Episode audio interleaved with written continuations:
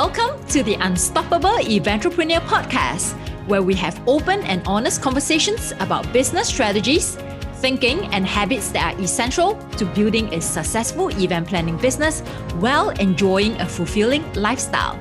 I am your host, May Yeo Silvers, an events veteran with over twenty years of experience and also an unstoppable eventrepreneur with two multiple six-figure events business.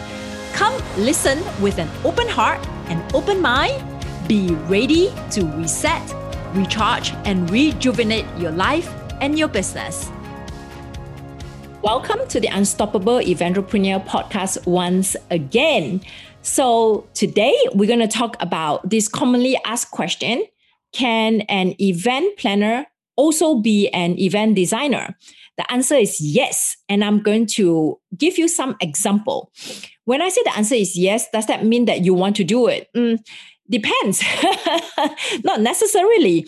I don't really do it Um, in, in full capacity in my business, in my M two Hospitality event planning business, but I do it in some capacity, and I'll explain to you how I do it. So a lot of you, when you first start your event planning, decorating, designing business, you actually wear all three hats. So for instance, right, when you were planning parties for your friends and family, like a birthday party, baby shower, gender reveal, whatever you call it, or family occasions, you You ask your friends and family, okay, right, uh, what is the theme of the event, right? You start talking about the theme, the color theme, the look of the event. So you're already designing the event for them in terms of the look of the event. And then you start asking, oh, have you already found a venue? Where would it be? And, and if you want to take a step further, you actually help them to look for some venues. You go to these venues with them, because now you have taken on the role as the designer and the decorator. You want to see the space, like how much space you have to decorate, what you need to put in there that goes well with the look of the venue. And then you start thinking about, okay, oh, what kind of um, what kind of decor elements I need to fabricate, right? You as a decorator, a lot of times you make your own centerpiece, you make your own backdrop.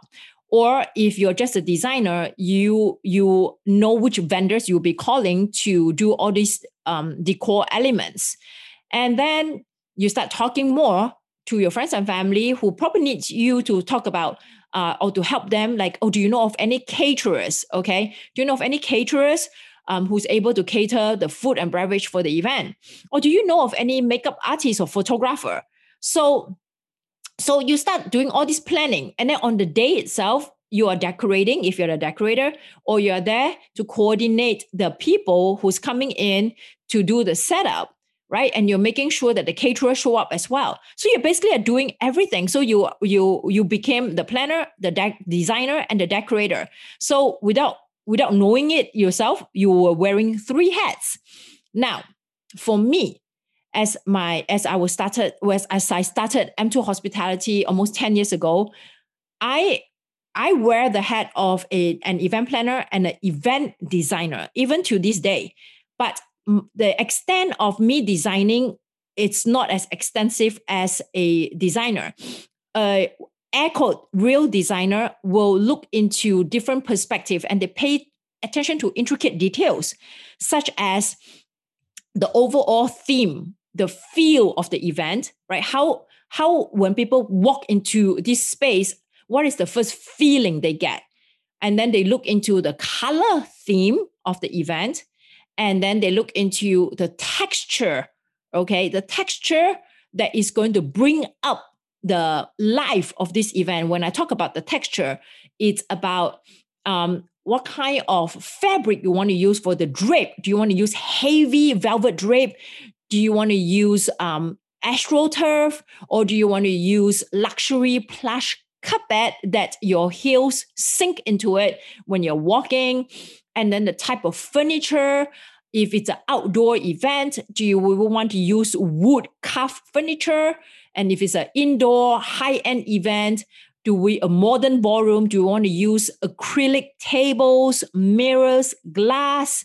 And then the tablescape, right? What type of water glass or what kind of glass we're going to use? What kind of chargers we're going to use? And then we talk about the centerpieces.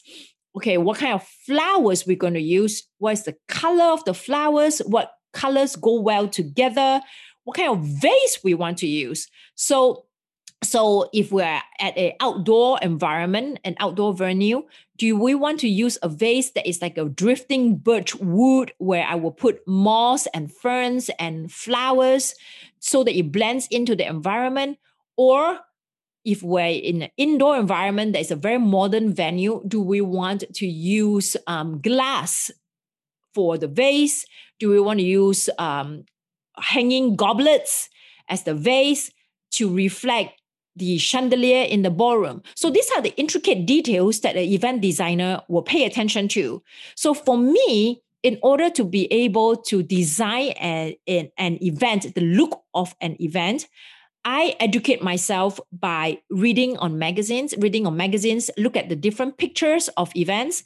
I go online, I go to Pinterest to get inspired. So I am exposing myself to the different types of event setup, the different types of floral arrangement, the different types of furniture, the different types of draping, the different types of lighting.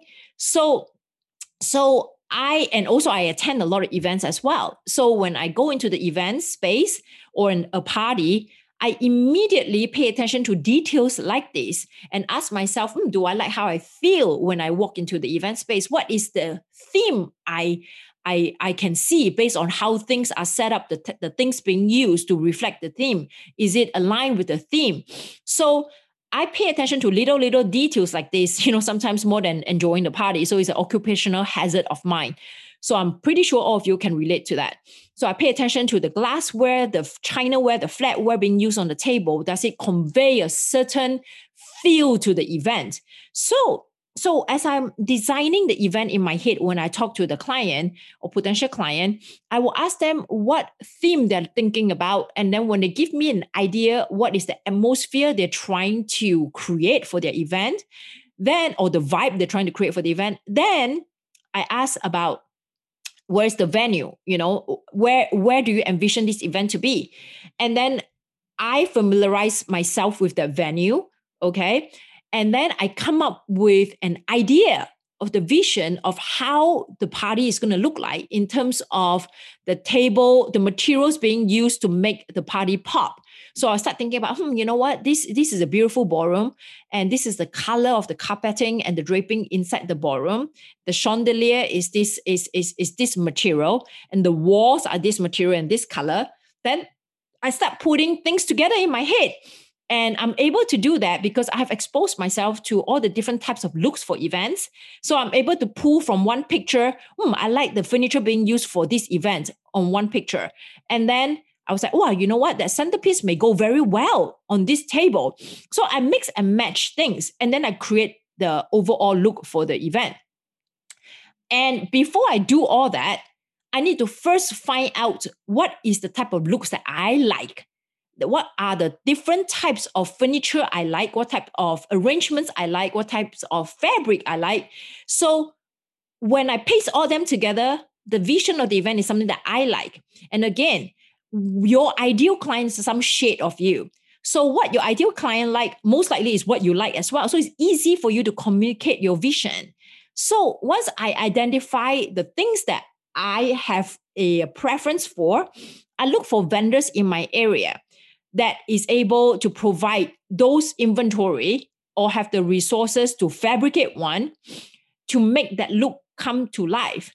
So I will look for a furniture rental company, be familiar with their inventory. I look for a linen company, be familiar with their inventory. I look for a florist who has the capability to be creative, to create the centerpieces that I like.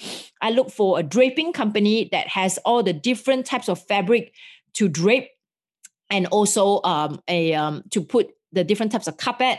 And I look for A V company that's able to produce the different sound and the lights that I want. And I look for a event production company that's able to fabricate things that is, you know, out of what we design and create, and it's not in the market. So I know I have this whole team of people who's able to support my vision. So when I'm talking to the potential client, I am pulling inventory from each of these vendors to make that look. And that's how a lot of the event designers work. They don't make the decorations themselves. They don't make the centerpiece themselves. They don't do the draping themselves. They find people who are able to pull all their visions together, because it's a waste of their talent to be sitting there doing the centerpiece themselves, where they can be designing different types of events for other clients. And that's how they make the money. Okay. So in the meantime, while I'm creating this vision of the event, I'm also doing the planning. I'm sourcing the venue for the client. I'm negotiating a contract for the client.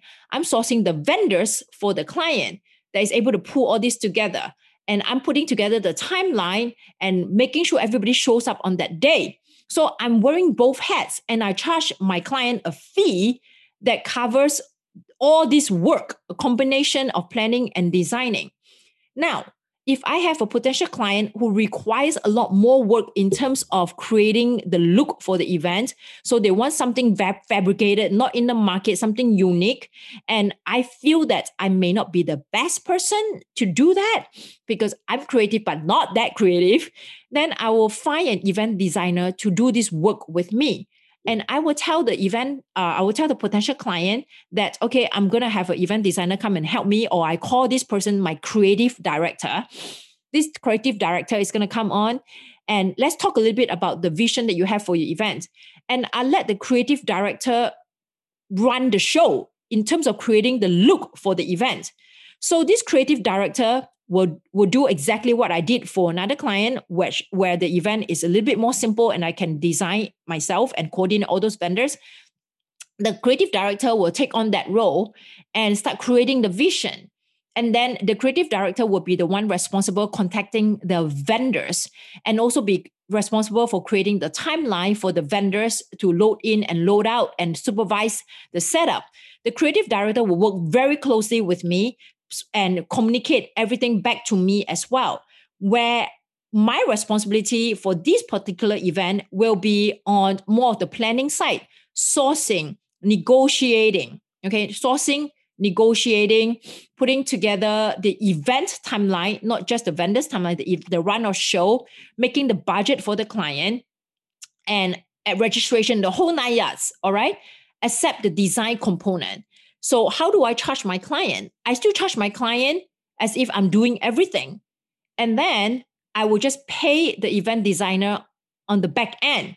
So it's not like the client pay the event designer a fee and then pay me a fee. No, I charge one lump sum. The event designer is working under my umbrella, under my direction, but they own, they are taking a chunk of my work that I did, I no longer have to do, because they are taking, she, this, this person is taking care of the design creative perspective, and I am in charge of the planning perspective. But at the end of the day, she still reports back to me, making sure that, okay, I have all these vendors secured, just make sure that you pay them, because she's not the one paying them. I'm the one who paying the vendor. She just submit all the invoice to me, but I don't have to deal with all these vendors because she's dealing with them, making sure that they show up and produce the things that she has um, communicated to them in terms of the vision for the event. So you see, so I have a choice to do it both, or I can just do mine and get an event designer to work with me.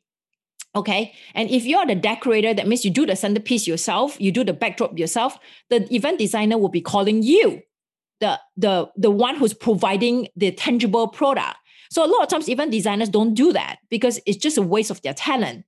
And if, you know, you are a decorator and you want to make more money, you should think about transitioning to become an event designer. So an event designer also do not like to plan. It's because it got nothing to do with creativity. They don't want to be doing the timeline, budget, uh, you know, stuff like that. So they only want to create. So got to know exactly how you want to grow your business and where your passion is. Like creating a design is not difficult for me because I have something to reference to, the images I've seen. But for me to create something from scratch, like, like to, to um, create or fabricate something from scratch, I could not. That's not my strength. But that's where the creative director or event designer comes in. They're able to see things in their head. And then they say, you know what? I'm, we're going to do a centerpiece that is like a tree or tree branch or whatever. And then this is how it's going to fall in with the enchanted forest theme. I'm just making things up. Okay. So, so, but she's able to communicate that because she knows that the capability of the florist that she's working with, because the florist knows the capability of the creative director, how creative she is. And the creative director knows the resourcefulness of the event production company and also the florist to be able to fabricate a fake brunch. Okay, so they all know each other's capability and resourcefulness, and they all work together to pull together a beautiful event. So that's how you're able to become an event designer and a planner. But I wouldn't suggest you do both, because you can be supervising all this event designing at the same time where you're planning a big event. So I would suggest that you really look at what is your role and what's your passion. But that's how I do it. And to answer the question, can I be an event planner and an event designer at the same time? Absolutely. Do you want to be at the same time? Depends on the event, like small scale or a standard look event, sure. But anything that requires a lot more in-depth, that that really tap into the creativity side, that is able to bring the vision to life. When I know that the client wants something of that nature, I will bring on an event designer. So I hope today's podcast gives you some clarity on your role, your passion, and how it can be done if you're wearing two hats, and how it can be done if you decide to only wear one hat, and how do you bring on an event designer into um, each project that you are working on. Okay, so if you have enjoyed this podcast, don't forget to share. Don't forget to give us a rating and a review. And I will talk to you again next week. Thank you for listening to the Unstoppable Eventrepreneur podcast. If you have enjoyed this episode, can you do me a favor? Please leave us a review and also share our podcast so we can help more eventrepreneurs out there. And don't forget to subscribe to our podcast so you never miss any new episodes.